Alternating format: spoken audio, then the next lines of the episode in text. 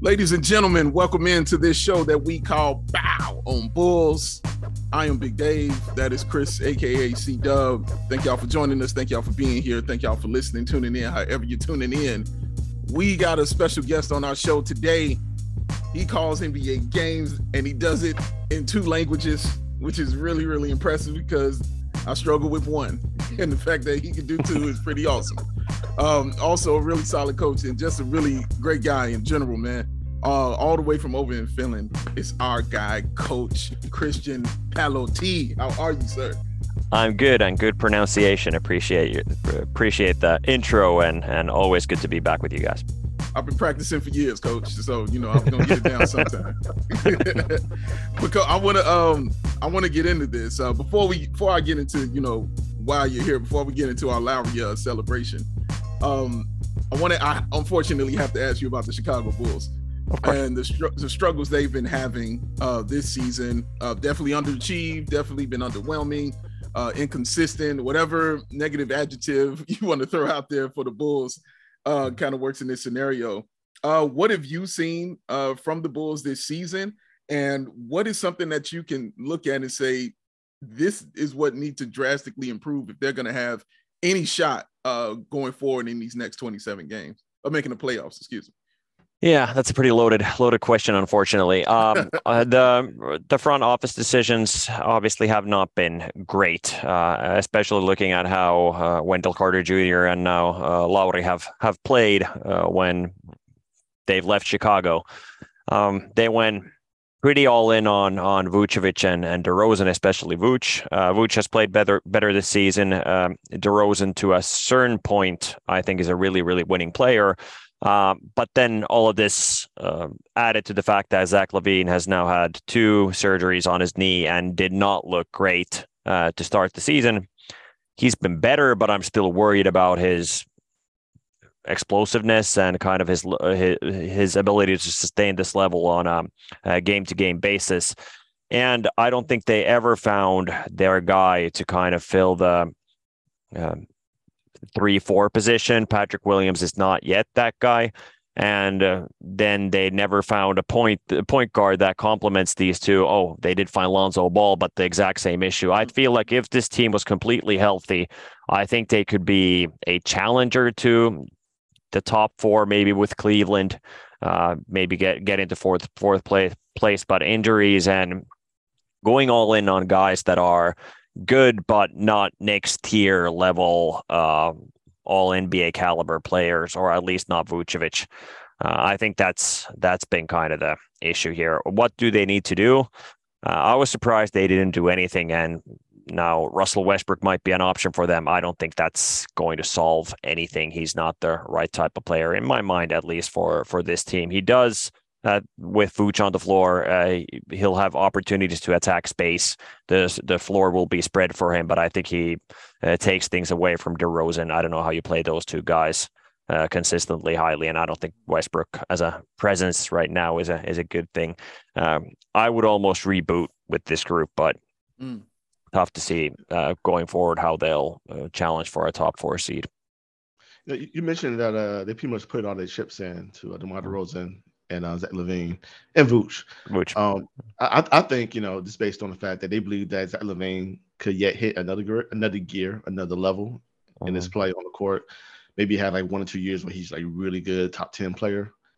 Um, given the injuries, do you think that's a good assumption or a, a good a, a, good way of thinking for the front office that Zach LaVine can level up? no, no, yeah. that's, that's being a very good player, all star to superstar level they have be- they've seen the medical information we haven't so uh, their guess should be better than ours but sometimes when you're so invested in a player and have decided that he's our guy going forward he's the he's the player we kind of built around um, it can be dangerous uh, from the outside it doesn't seem that way that zach LaVine will be better in two years than what he was last season but who knows it is a possibility but i think everybody would be surprised if that were to happen Mm. Coach, you mentioned uh, what they did at the trade deadline. I was one who was who was well among many who was highly upset that they did nothing, and it wasn't even the fact that they didn't do anything. It's because of the, the ideology that was sold to us of we're trying to make the playoffs. We're we're not we're not comfortable or accepting mediocrity. When you yeah. say those things to me, that means you're really trying to win and go all in. So to see them do nothing uh, at the deadline, especially to address the biggest issue, which is three point shooting, exactly. um, just kind of set me back a little bit as far as my faith is concerned um, in AK and Marc Eversley. Um, this and I and people kept telling me I just didn't want them to make any kind of move, you know, just don't make any mm-hmm. silly move and just don't do anything like that. And I'm like, but that's fine if you're not trying to win. You've, you've got to let something go if you're trying to win uh, this game out here. Do you have any um and this might be putting you on the spot a little bit mm-hmm. but do you have any like speculation or reasoning why they wouldn't make any kind of move now is it because he really does believe in the roster or maybe it's because he feels like i i can do all this in the off season kind of thing like do you have any idea in yourself no i mean we can only guess, uh, and maybe the Lakers didn't offer their 27 and 29 picks unprotected for uh, Vucevic or and or uh, LaVine or or DeRozan. I mean, two of those three. Um, tough to say what the kind of logic is behind behind all this. Uh, it's it's such a zero sum game that if you don't succeed, people get fired. If you do, if you make the wrong roster construction, then you know GMs like Karnisovas to get fired in these situations. And uh, when we're like, for example, if you compare it to, co- to coaching, uh, Mike Brown has not been historically an offensive savant, and all of a sudden he's lead. He has a team around him uh, that's maybe the best offensive team in basketball right now in Sacramento. So sometimes we judge the poor decisions and feel like this person will always make poor decisions and don't kind of give second chances in in big situations like this. And it's a uh, it's a billion dollar business. I get it that it's it, it is it, like if you do make bad decisions, things um, they tend to escalate, and it's easier to blame somebody and bring somebody new in.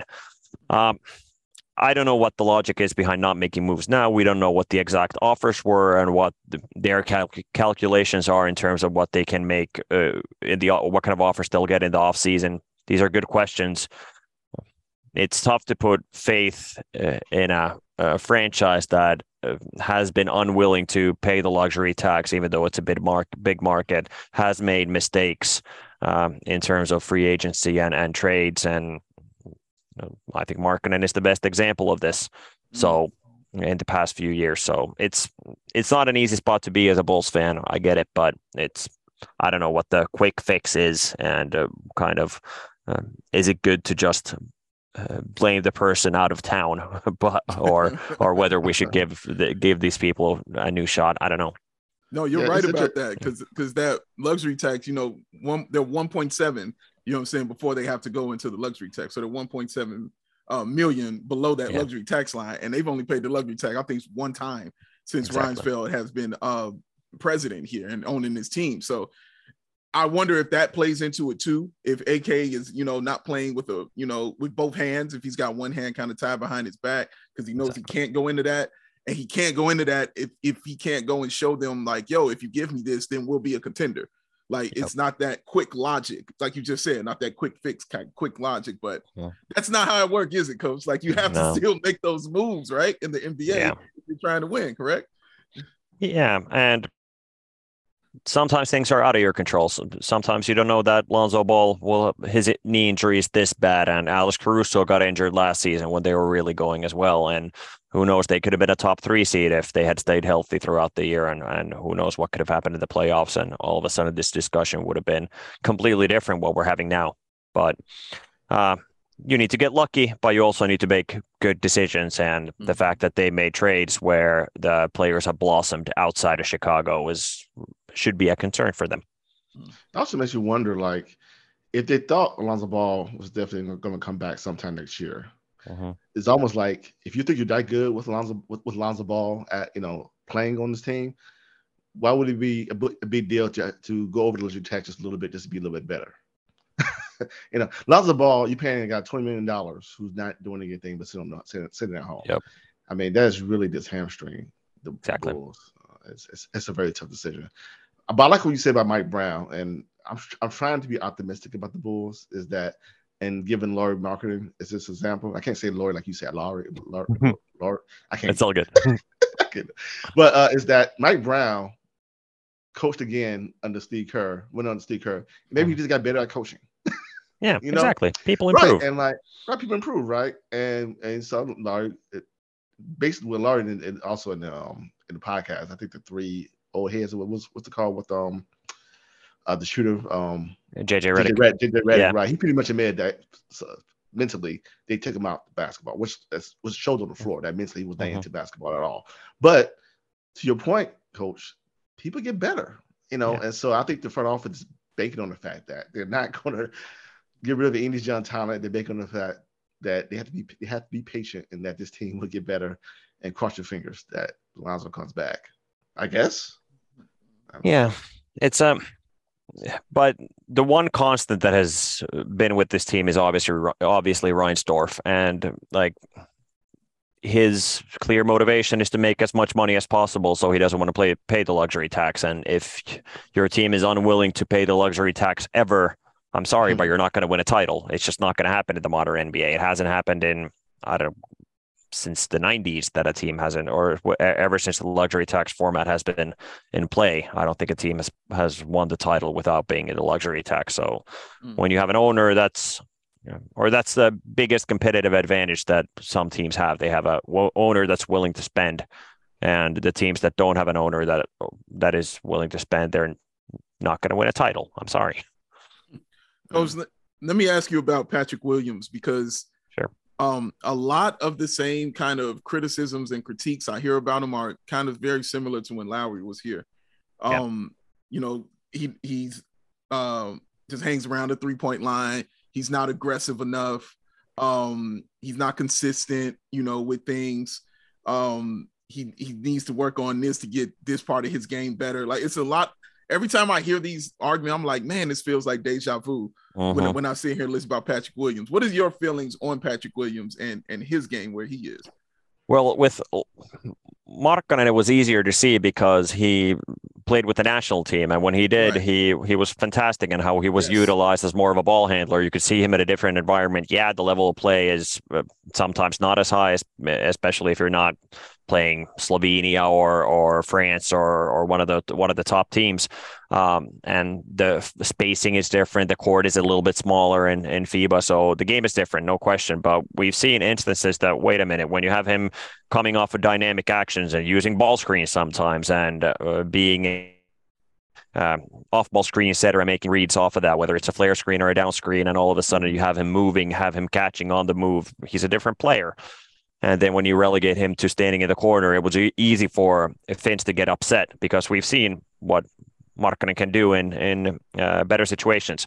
With Patrick Williams, we haven't seen it in uh, in recent mm-hmm. years or or at a comparable level. So it's tough to say how much is on him, his timidness, um, his confidence, his inability to see kind of how the floor changes, make quick reads and how much is it about coaching? How much is it about the players he's playing with?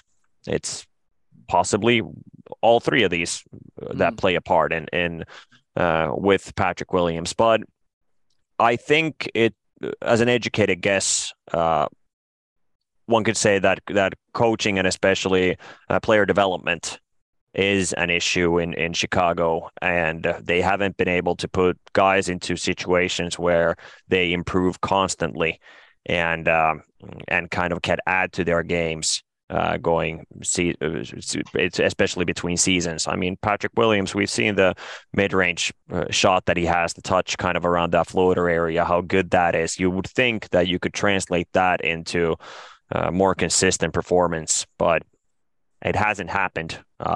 Um, there's the examples are so the sample size is so small small that it's dangerous to make absolute observations without actually being there present and seeing what's happening and you know, on a day in a day out basis. But it's not looking as good for Patrick Williams as a lot of us had hoped. We we would, we're hoping that he's going to become become a if not an all-star player, then a you know a really really high level role player, uh, mm-hmm. uh, and he's not that right now.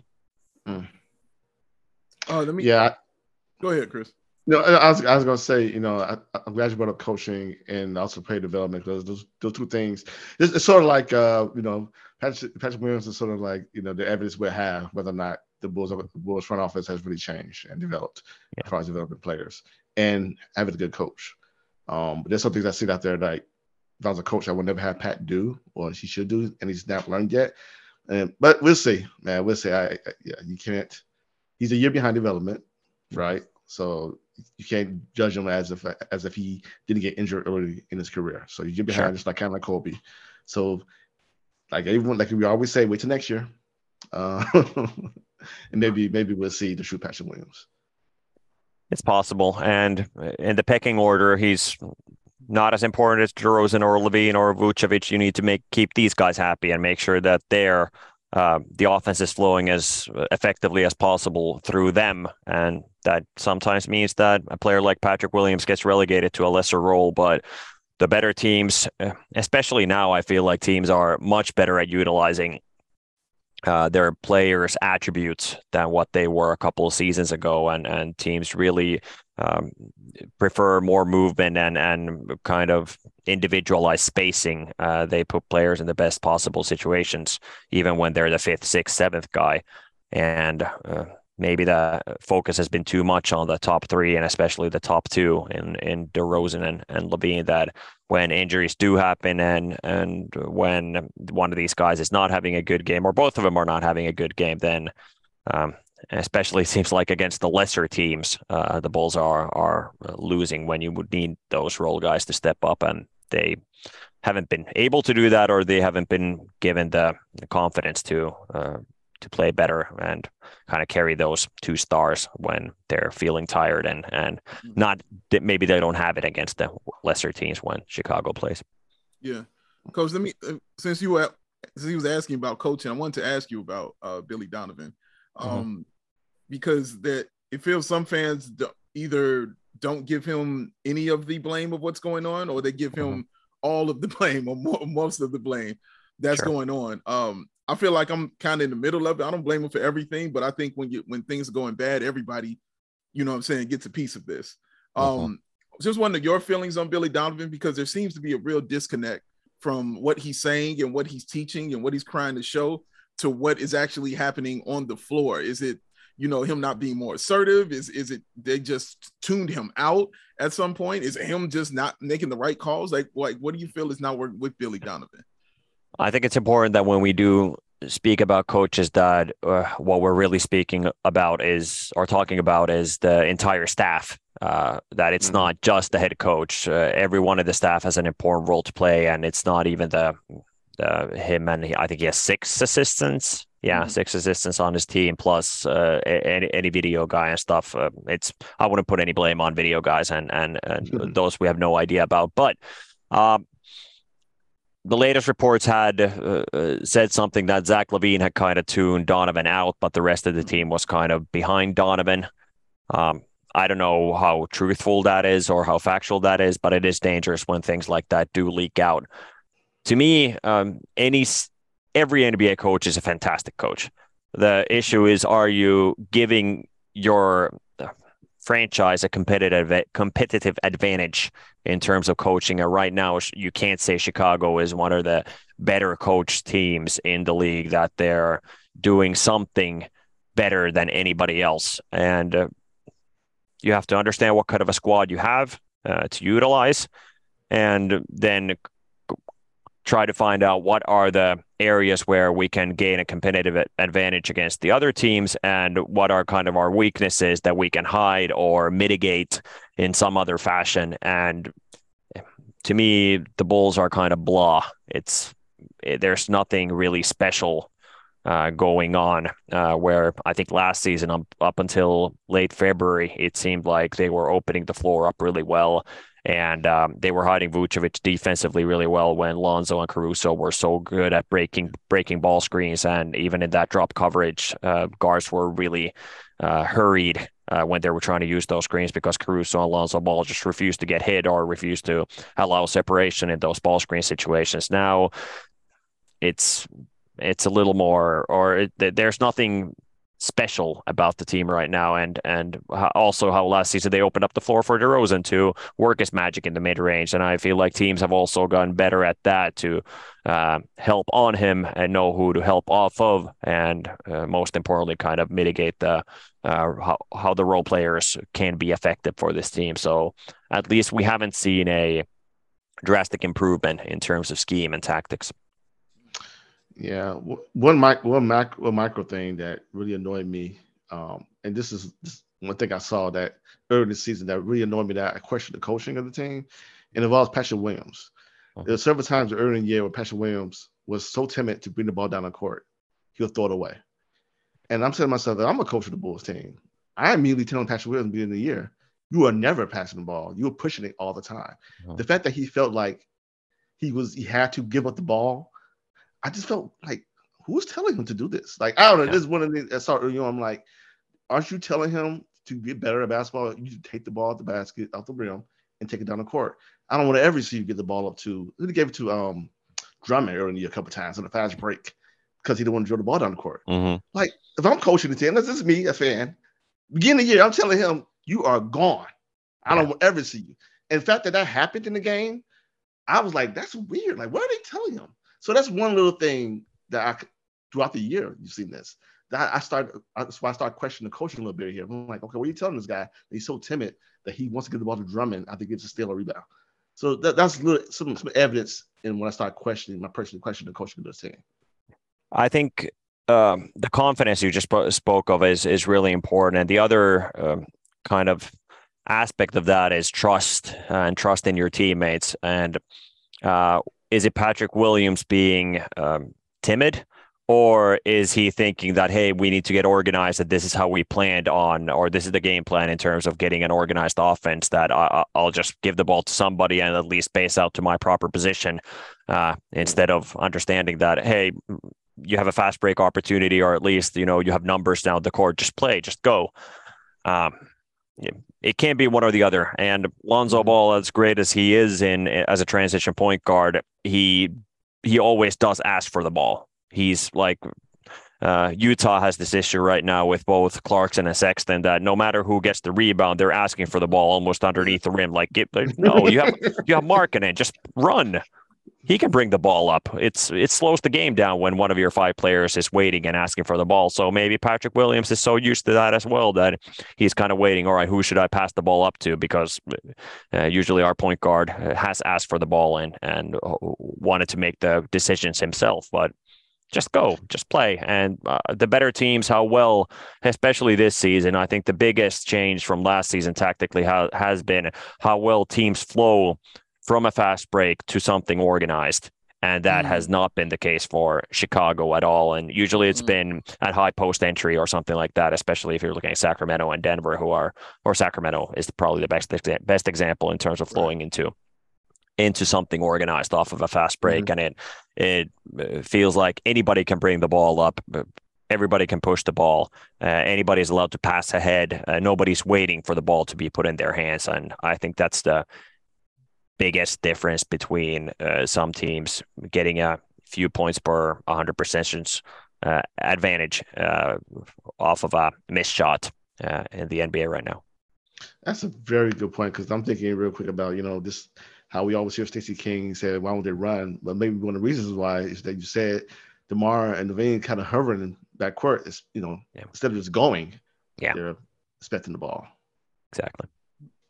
Uh, Coach, I kind of wanted to, um, how can I say this? I wanted to ask about Vucevic, uh-huh. and since the by Bulls the way, he's another make... example of a horrible uh, transition player. Like yes, he he yes. does not fit fit that. Fit, like that, that's no, an issue for for them for sure. He's clearly like gets the rebound. He's the trailer for three. Like I think yeah. he turned himself into a good three point shooter because he can't get down the floor. Exactly. Pass it up. You know what I'm saying? Yeah. But he he obviously his contract is up at the end of the year. And sure. since the Bulls didn't trade him, it's either you're here or we get nothing for you. Mm-hmm. Um, do you like that decision? Uh, because and I'm only asking this because Vooch is going to be, you know, if I if I'm not mistaken, he'll be 33 uh, this year. he still has some game left in him. Obviously, he do had a 43 and 14 game. Like he still has yep. game left in him. He still be can be a contributing to a team as maybe their third best player. Um, but he had to find his role here. This is like the first year I felt like he found himself since he's been here uh, uh-huh. on the team. And he, he had to get used to not being the one and had to move into, you know, learn to be a three. Do you think the Bulls should go ahead and, and give him this contract, you know, maybe two, three year deal, you know, just paying him something, you know, simple, nothing big, you know I mean? Like maybe 10, 15 million a year or something like that for him. Um, or should the Bulls, you know, hit this sign and trade and like you said, hit that reset button because I think it kind of starts uh, with him and that contract. I mean, what is realistic and and what can actually happen uh, from a Bulls fan perspective? If if he's uh, willing to take a minimum deal for for two years, that'd be great. But but he's not going to do yeah. that. So, no. uh, but uh, as the cap goes up dramatically in 2025 and to be either or that's what we're expecting. We don't know how much the new tv deal uh, whether they'll uh, you know have the cap go up sp- uh, or spike up really quickly like they did in 2016 uh, mm-hmm. probably not. It will probably level out but still they'll they will there will be a significant cap rise and a lot of uh, players will be wanting to be free agents that summer. So um, in terms of Vucevic almost overpaying him for two years uh, to have that cap flexibility in 2025 is probably going to be important. And also, if you can't get those top free agents in 2025, not give out bad contracts just because the cap is bigger. We saw what happened in 2016, how, how a lot of free agents got screwed in 2017. Yeah. Um, but um, I think a shorter deal and maybe overpaying him is the right call because then you can at least move him in his final year of his contract. But um, maybe. A, a capologist will will actually say that actually giving him a long contract that's um, eh, you know front loaded for example uh, with that rising uh, rising cap in 2025 may be the better option. But uh, to me at least uh, from my understanding i think a a short contract even if it's a little overpaid is the better call for for Vucevic because then moving him won't be that much of a problem. Mm. Um, and uh, speaking of contracts, I, I'd be remiss mm-hmm. if I didn't bring up Russell Westbrook, who yeah. has been the guy kind of linked to the Bulls, you know, in in several. Uh, or well, I should say, just on Twitter, people are reporting what a Bulls insider, quote unquote, has mm-hmm. said about you know Russell Wilson, uh, Russell Westbrook, excuse me, uh, coming here to the Bulls. What are your feelings on it? Because because I'll tell you how I feel. Everything you're about to say negatively, I agree with. I promise you, 100. percent mm-hmm. I completely agree with. Mm-hmm. My thing, I think it has nothing to do with that. My thing is when I look at this team, the nothing gets me more mad, coach, than watching a team I love not play with any heart or any effort. Nothing will yeah. piss me off ever. And watching the Bulls, they did it yesterday. I watched them not have any heart or any effort in Cleveland mm-hmm. in that fourth quarter again and I watched them score four points in the first eight minutes of the fourth quarter. Like they were just atrocious. And it just feels like they quit and they didn't care. That's over if Russell Westbrook comes here to your team. Like immediately, yeah. he's a kick in the ass. Immediately, yeah. he's checking somebody. I like that aspect. I love his goon nature uh, very, very much. And plus, the Bulls are dying, you know, for a point guard, and he can actually push the pace and but everything else. But everything else, as far as basketball is concerned, no it's not a fit uh, for this yeah. team. But how do you feel about West, Russell Westbrook playing just for the Chicago Bulls?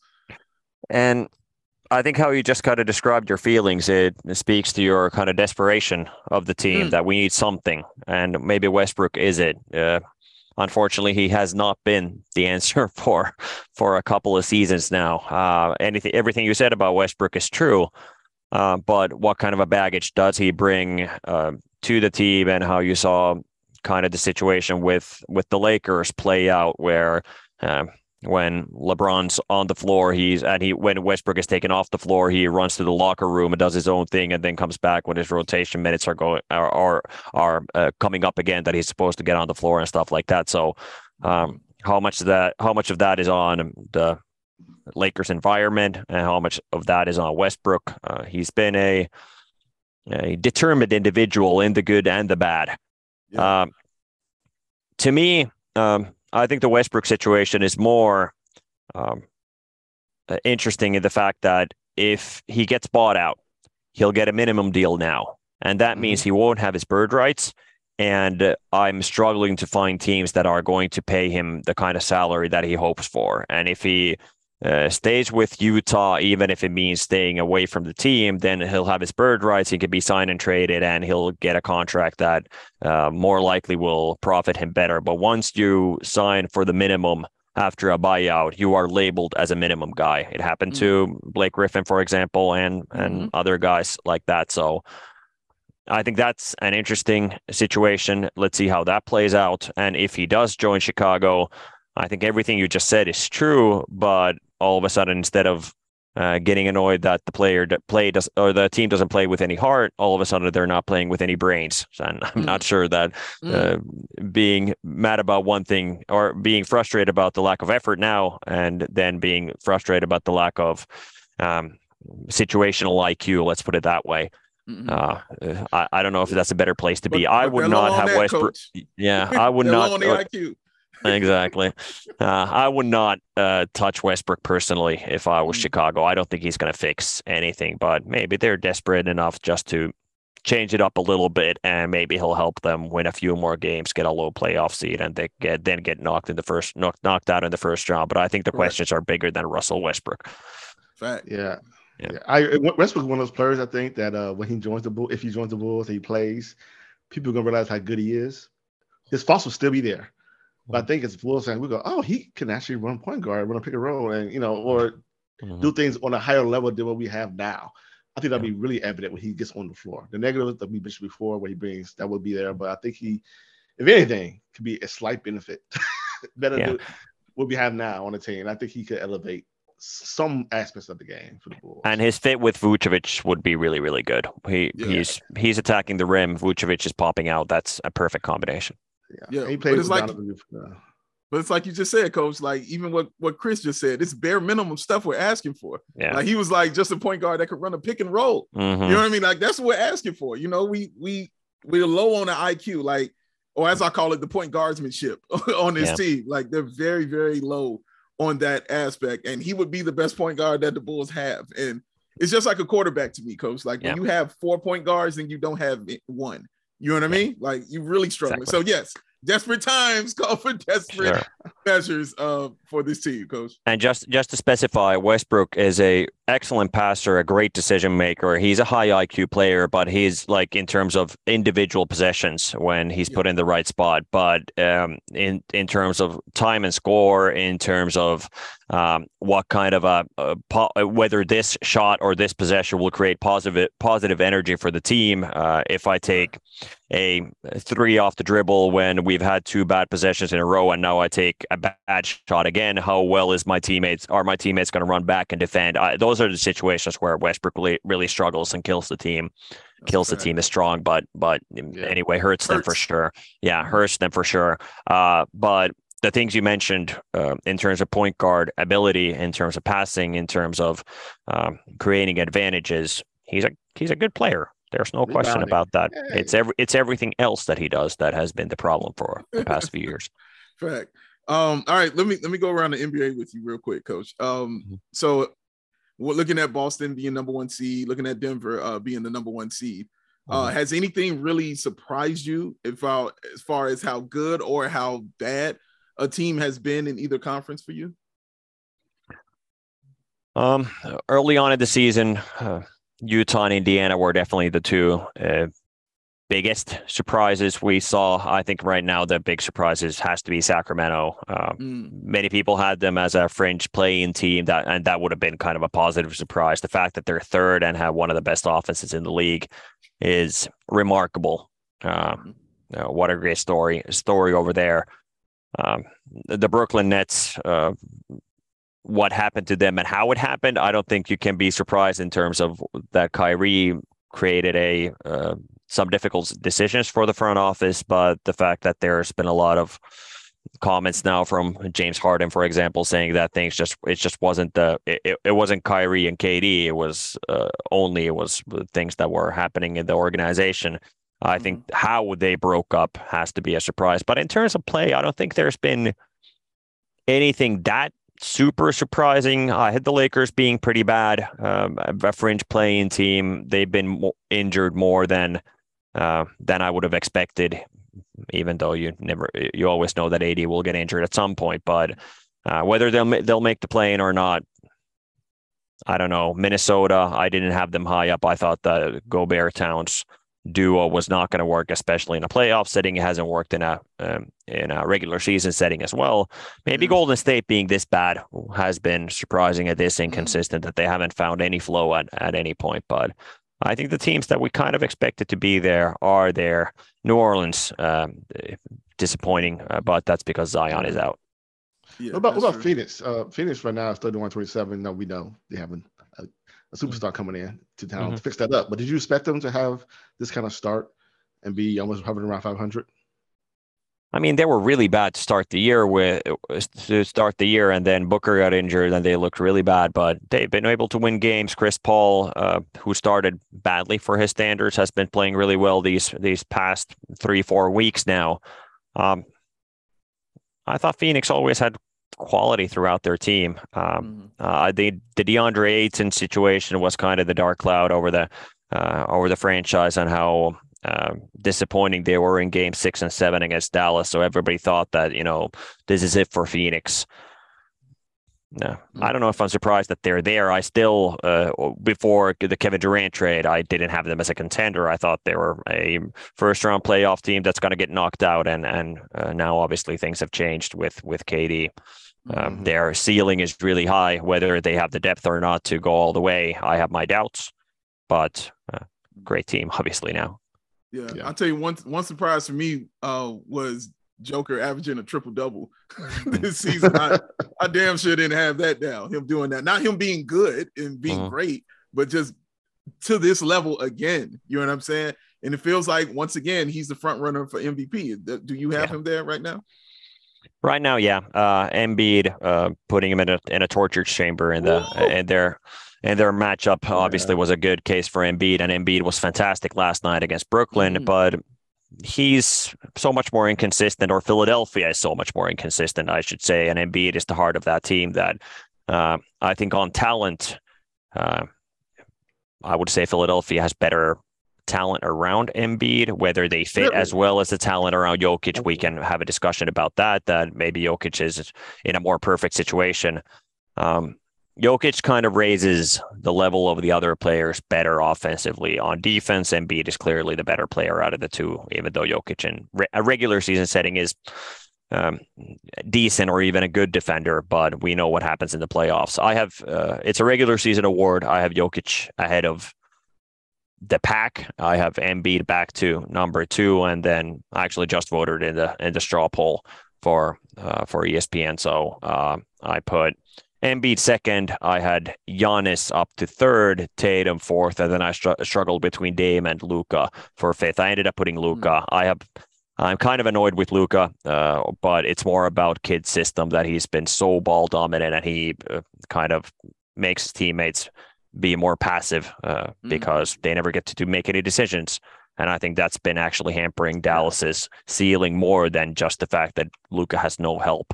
I don't think Luka has helped that situation personally. And it, we actually saw it with Slovenia last summer. They were mm. night and day compared to the awesome team that we saw in the Olympics. Now they lost to freaking Poland, who has zero NBA players. So, and that that's more than partially on Luka. So I think Luka can be a much much better player, and hopefully, you know, with Kyrie going there, we get to see a better version of Luka Doncic as well. Uh, the stats are fantastic. He's a phenomenal yeah. uh, individual yeah. player, but uh, I don't think he's raised his his team ceiling as much as the other guys I just mentioned. I think also so a hindrance for that, real quick. I think also mm-hmm. a hindrance for that was them going three and zero. Oh, you know, without without him. You know, when Kyrie sure. was here, where they previously were zero and seven when Luka sure. didn't play. So I mm. and just watching how that ball moved. You know, when exactly. they were playing, especially in that Sacramento game, man, they yep. they looked really mean in that in that Absolutely. game. Then the very next game when Luka comes back, you know, back to those losing ways. So, yeah. No, exactly. And I think that's going to be a learning process. And I think yeah. that's a small sample size, but something sure. really, really important. And sure. I think it was a an example I always bring up is 2001 when uh, Kobe and Shaq started feuding. Kobe had worked throughout the summer. Shaq had enjoyed himself, and and they had just won the title. And Shaq came back overweight, and Kobe had been in the gym the entire summer. And then Kobe came out of gates, out of the gates, averaging over thirty throughout the season. But the Lakers weren't winning as much as they were used to. And then Kobe got injured for eight games, I think, in March, and they went seven and one uh, mm-hmm. during that stretch. And then Kobe came back as the best version of a second banana I think we've ever seen. Uh, that 2001 stretch when they went 15 and one in the playoffs. So mm-hmm. I think those situations can be really important for growth of the t- growth of a team, and hopefully for uh, Golden State that that same thing is happening now without Steph. That they can't just wait; they got to start winning. So maybe that same thing will happen to them, and it actually did happen last season when Steph was Steph was out, Draymond was out. I think the other guys got more and more comfortable. So maybe the same situation will happen in Dallas now when they see that three and zero oh without Luka, and Luka comes back, and all of a sudden they go back to their bad ways and and lose a game. Yeah, I'm, I'm so glad that you brought up uh, Jayson Tatum because he's the mm-hmm. best player on the team, the best record. yeah, I think he deserves some love. And they haven't had a full healthy squad all year. And I don't know how long Brown's out, so I wonder if, if Brown's out is any significant time. I don't know how long was out. I know he got hurt. If Tatum he keeps his Boston Celtics team on the on the right train track, on right tracks, and top of the uh, top of the East, if he even would climb the Sharks in MVP voting, because I really like Jayson Tatum a lot. Yeah. Brown will be updated, that. I think, next week. But Tatum okay. is by far the best defender out of the five we just mentioned, in my opinion. Mm. That's right, why Coach. I also have him there. Coach, let's get to the celebration. Sure. get to this with you, Coach. Um, let me pull back the curtain just a, a little bit because uh, I know you and I talk talk on Twitter a little bit, Coach. And mm-hmm. before the season started, when I was asking you, you know, we were talking about our feelings, you know, on you know Lauri being in Utah. And I mm-hmm. remember telling you, like, I thought he was going to have a really great season. Like, I remember Facts. saying this, and and I and again, everybody very skeptical as you should be. You know what I mean? Like, didn't know how it was going to work. You know, and things like that. But I don't know. I just felt like he would he would be at home and be more comfortable. Um, and I thought he was going to snap. And seeing him snap uh, I've definitely been going on, you know, my Lauri apology tour, just pulling people and getting my mm. apologies from everyone, coach. So, um, but you look at me. oh no, I can give you some of that too, Chris. I, I remember some of your words you had to say. I remember what did you say? Lauri uh, doesn't want to be the reason for winning. He wants to be a part of it. Oh, I remember that. I remember that phrase. No, no, that's true. That is true. Now, now, now an all-star starter. You, now he's an all-star starter. We found out why though. He told us in the podcast all-star starter is what Lauri Markkanen is, and he'll probably win the three-point contest too. We're gonna throw that out Ooh, there. That'd be nasty if he does that. He's in there. I he's the man. Hey, this is a celebration. That. Anything's possible in these next five minutes. So he's in that celebration. But coach, um, how good it did it feel for you though to sit there and watch Lauri do what I know you've been watching him do for a very, very long time because you've been on this show several times mm-hmm. talking about how long you've been watching him and how you knew uh, what he can do on the basketball court. How good does it feel for you to sit there and watch him do this this year? I appreciate you saying that. I knew he could do this. This is uh, this was above and beyond my expectations. Even even after what we saw him do at Eurobasket, where they were the they got knocked out in the quarterfinals, but they were the toughest team that Spain played, and they led th- almost throughout the game. But Spain was then the the uh, more uh, aged team, or they they have more experience in those situations, and and won the game. But um, I did not expect Lauri or Utah to play at this level um, Will Hardy, uh, how he uses Markkanen and how he uh, started the season with that five out concept uh, surprised everybody. They seemed like they were unguardable for stretches, and and I definitely did not expect that happening. This has been an incredible ride, and it's the biggest thing to ever happen for not only Finnish basketball but for any Nordic country uh, mm. to have a all, first All Star player from the Nordics and to start an All Star game now. Um, yeah, it's because he's a he's a replacement for Zion, but still he'll be remembered as an All Star starter, and and that's going to stay in the record books. And I don't think many people remember will remember that even in five or ten years. Mm. That what was what was the reasoning for him to become a starter, but. Uh, unbelievable. Uh, shows his growth as a player, as um, how I think he under uh, what uh, C Dub just said that uh, he didn't want to be the reason for winning. He just wanted to win. Uh, I think you put it pretty well because uh, I don't think there's any question he started to realize that it's just the business that the NBA is, and no matter how team oriented you are, you can get traded tomorrow.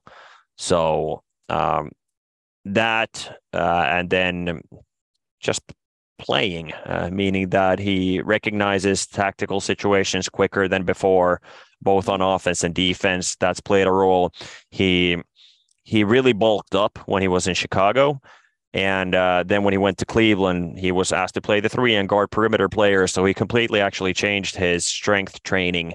Uh, he slimmed down and he uh, really wanted to concentrate on getting quicker, getting more explosive. And I think that's showing uh, more than anything in terms of what we're what we're seeing. But uh, nobody was, or maybe somebody uh, in their wildest dream was dreams was expecting this. I was never expecting him to be a be an all star, but I was expecting him to have a good season. But I thought Utah was going to be a horrific watch in terms of tanking. Yeah. Uh, knowing that Danny Ainge uh, is a GM who wants to win titles, and the way to win titles is to get bad and and get Wembanyama. probably in the next draft. So uh, yeah, they're in tank mode probably now with uh, with all the moves they make, but the sure. team doesn't lose willingly, and Lauri's been the best player on uh, on the team throughout the season. Uh, the team isn't perfect. I still I'm starting to get gray hairs when I watch Clarkson play with him on occasion. he's, he's been great on a few occasions. Uh, he's won a bunch of games for them, but my God, the ball gets stuck with him on occasion, and and him and Sexton, and that's been frustrating to watch. But but wow, uh, uh, it's been quite a ride, and now. Uh, the more we see Lauri play, the more the hungrier we get, and we want to see him play in the playoffs. And that's not going to happen now. I'm not sure it's going to happen next season either. And uh, we understand that time is limited, even though he's only 26, but uh, hopefully he'll be a playoff player uh, in the near future. Yeah, I, I don't want to understate, you know, when he what he said on the uh, JJ Redick podcast, the uh, with the old man the 3 uh-huh. I don't want to understand what he said because basically he it's, it's damning evidence about how poor the management and coaching staff were on the Bulls. Even mentioned Wendell Carter, that that he didn't feel comfortable playing basketball the way he wanted to play, wanted to play basketball there. Yeah. And it showed on the court. It was tangible. Yeah. You saw that on the court. And that is when he said that on the on the podcast, I was like, oh, like was it that bad that we could run off two really good players from the Bulls? because you guys didn't know what yeah. you're doing. Mm-hmm. And and the fact and, and and and you know, I'm not surprised he's having a good year. I didn't expect to be an all-star. Mm-hmm. I'm not surprised he's having a good year because unfortunately your path to being a, a good NBA player, their journey may not include the team you, got drafted with. See it all exactly. over the NBA, right? They go different teams, different coaches, and they get, you know, get older, get wiser, whatever. And that is what happened. That's your journey. That's your path. Um, and this is a path to becoming, a, you know, the best version of himself in Utah. And it's wonderful to see because Dave, you know, we watch those videos, we all watch videos overseas and over here in Chicago, we like, why can't he do that? In the NBA. And he's finally doing it in NBA days. And here's yeah. your chance to gloat about how great Lauri Markkanen has been. oh, I've been gloating since for a long time. what are you talking about? I've been on this, like for real. Um, I was was there a moment this season for you, coach, that you just saw it and you were like, okay, that's the that's the Lauri I've been watching in Finland. That's the one I saw. Because for me, it was early. It was early on. And I saw him just it, it's not even honestly, coach, it's not even the game. Like the game looks the same to me but it's his confidence in it now that looks so much different. He's he's quicker with his decisions, like you said. Like he's much quicker with his decisions, and he's just more confident that he is the man when he steps on the basketball floor. And I saw that, and I watched that in Finland so many times. Oh. Like he okay. had that confidence and had that swagger. And many times I was on here just like, why isn't this connecting? Chris was there. I was just yelling about why it hey. wasn't connecting in my, mentally from Chicago um, to here. But yeah, I, I saw early on um, this season. Go go ahead, Chris. Yeah, just to add a coach, can you also add into the fact also in our podcast, he mentioned the offense that Utah ran. Uh, he uh-huh. loves the offense they run. And, and coach, you mentioned before, but with him being the Bulls, not having those cutting opportunities, stand, standing in the three point line. Can you also to add on what Dave said, talk about the offense they run and how he, how he's adapted the offense and how his game fits what Utah does. He's able to be aggressive and confident going to the basket. So um, well, just in terms of how Chicago used him, obviously it's a blatant misuse of talent. Uh, there's no question, and and the fact that especially with Boylen, uh, that his he had like 40 touches a game when they had been 80. I mean, yeah, it was ridiculous. Everybody understands that. Uh, in Cleveland, um, he was in a really good situation. Uh, they had great team chemistry.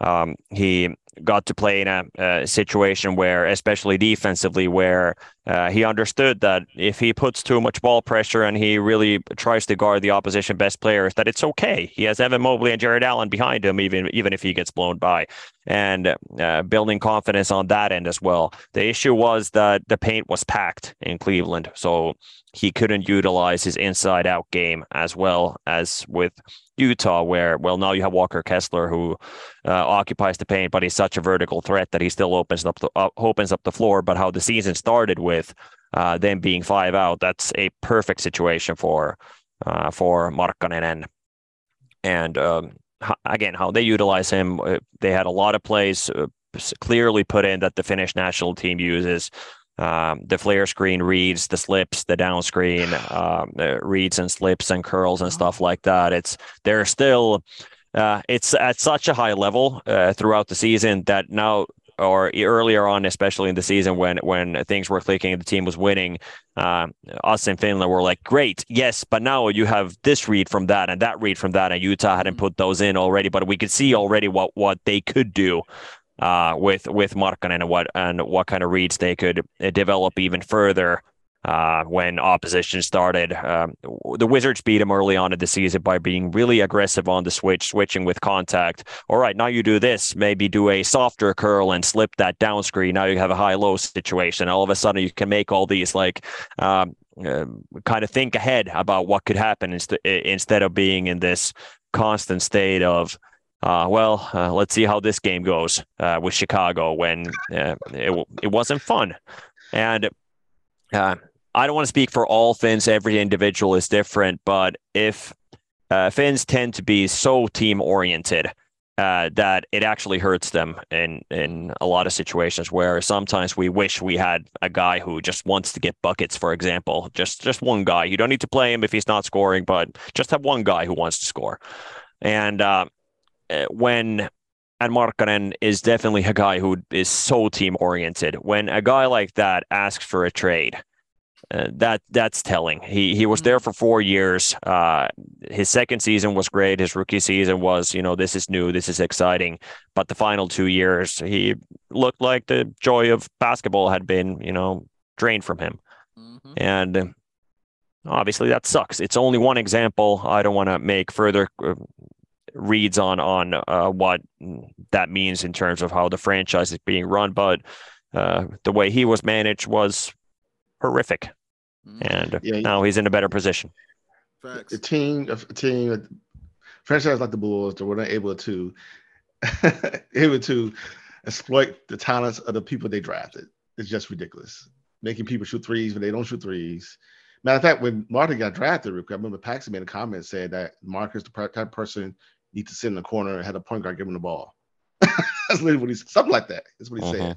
And I'm and just the poor management of the players, it just pains me. Uh, well. And it's strange because when it was already oh, I, I, I don't want to say 2017 2018 but 2018 2019 you already saw stretch bigs being completely phased out Mm-hmm. Uh, bigs had to do more than just they have been all the uh, all the trend of the league, especially stretch force. That oh my god, you have a guy who can uh, you know play inside and out, uh, kind of punish you in the post and then shoot stationary threes. It, now you have Jaylen Browns and Jayson Tatum's playing four, and Kevin Durant. You can't win basketball games if your your four can only stand still and shoot. You need to do more. And with the tool tools that Markkanen has, how quick he is, how um, good he is in the open court. He doesn't have a tight handle, but he's very good at handling the basketball and when he's running with the ball. He's not gonna uh, at the NBA level split ball screens or or stuff like that. He did do that at Eurobasket, which I almost lost my mind when that happened. But still, like uh, like his his handles aren't Brandon Ingram's or Kevin Durant's. They're not quite at that level, but or and he's not as good of a passer as Durant, for example. But um, he can make quick decisions uh, when he's driving, uh, how great he is at punishing closeouts. But you get so many more closeouts when you're moving instead of just stay, standing still. It's much harder for the defense to read what's going to happen next and how to close out this situation when you're constantly turning your head, looking at the ball, trying to find your man. Where is Markkanen now? He's coming up and down screen. He's uh, pinning down, slipping. It, it's uh, this is how you utilize uh, mobile big man in, in the modern NBA and not how Chicago tried to play him, especially the final three seasons or the final two seasons, I should say. Uh, it's doesn't help you when you just have a stationary closeout. Your offense is limited and easy to guard, especially in a playoff setting when that happens. Hmm. Coach, I know um, you got a game to call, so I'm gonna get you out of here. But I got one more question for you. Sure. Is there any new Lauri sauce that I should be asking you for are there any new Lauri Markkanen products on sale right now in Finland that we should know about? Excellent question. Um, I'm I'm not the best at trying new things. When I find the best product, I just stay with that, and I, am not a big kind of uh, tester in that. Uh, I have I'm very specific, and and when I find something good, I don't change it. I keep it. I haven't really looked on the shelves. Um, I haven't seen his face posted in on any other products unless it's like an advertisement. But uh, those sauces definitely still exist. It's a wing restaurant here. It's a chain. Uh, I'm glad he's the face of that chain. I eat there sometimes, but the wings are nowhere near uh, the level that they are are across the across the Atlantic. So I'm yeah, not yeah. going to speak too highly of that. But um, but still, um, uh, if I do find a product, I'll definitely send you some. No question. I appreciate that, coach. And I, I will tell you, I, I, did get to show Lauri this sauce when he was here playing with yeah, the Bulls. Yeah, I showed it to him. I gave you your love for it. He looked at me like, "How the hell did you get this?" Like, like, yeah. like and you know what I told him, coach? I was like, "I, I got connections, Lauri. That's how I go. I know people. I know people, Lauri." Um, yeah. Coach, thank you for joining us, man. Uh, please let the people know where they can hear you, where they can listen to you, and where they can find you uh, on social media? So on Twitter, you can find me at Coach Palotie, P A L O T I E is how you spell my last name. Uh, I do podcasts in Finnish, so that's not going to help a lot of people. Uh, and I do play by play mainly in, in Finnish. I've done a few in in English throughout the years, but but not consistently. But on Twitter uh, is where I'm most active, and usually it's been about uh, Mark Markkanen this season and, and the Utah Jazz. But especially once the playoffs roll around, I try to break the game down from a tactical point of view and from a, a technique tactic point of view about how players um, in individual uh, techniques are are uh, good or not good, and try to break those down as well.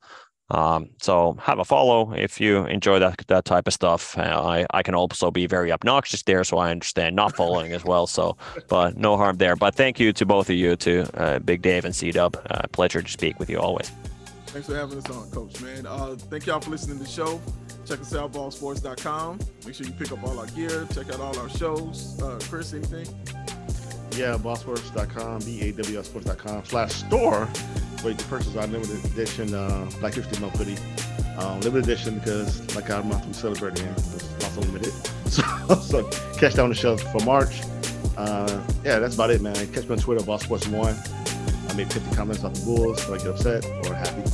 Uh, it's a great show, man. Complete, awesome, awesome hours, man. That's about it, Dave. All right, thank y'all for listening. Thank y'all for joining, y'all. Yo, see you next time. Peace. Bye.